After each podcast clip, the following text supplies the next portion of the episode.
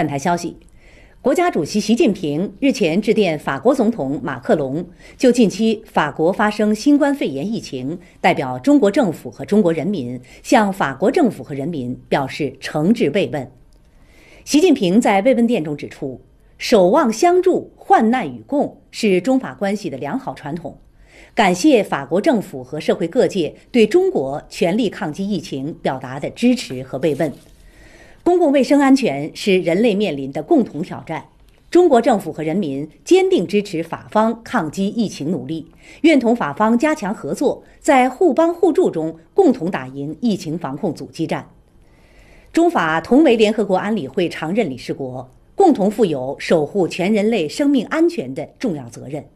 中方愿同法方共同推进疫情防控国际合作，支持联合国及世界卫生组织在完善全球公共卫生治理中发挥核心作用，打造人类卫生健康共同体。习近平强调，我高度重视中法关系发展，愿同马克龙总统一道努力，统筹好疫情防控和双边关系各项工作，推动中法全面战略伙伴关系经受住共同抗击疫情的考验，继续向前发展。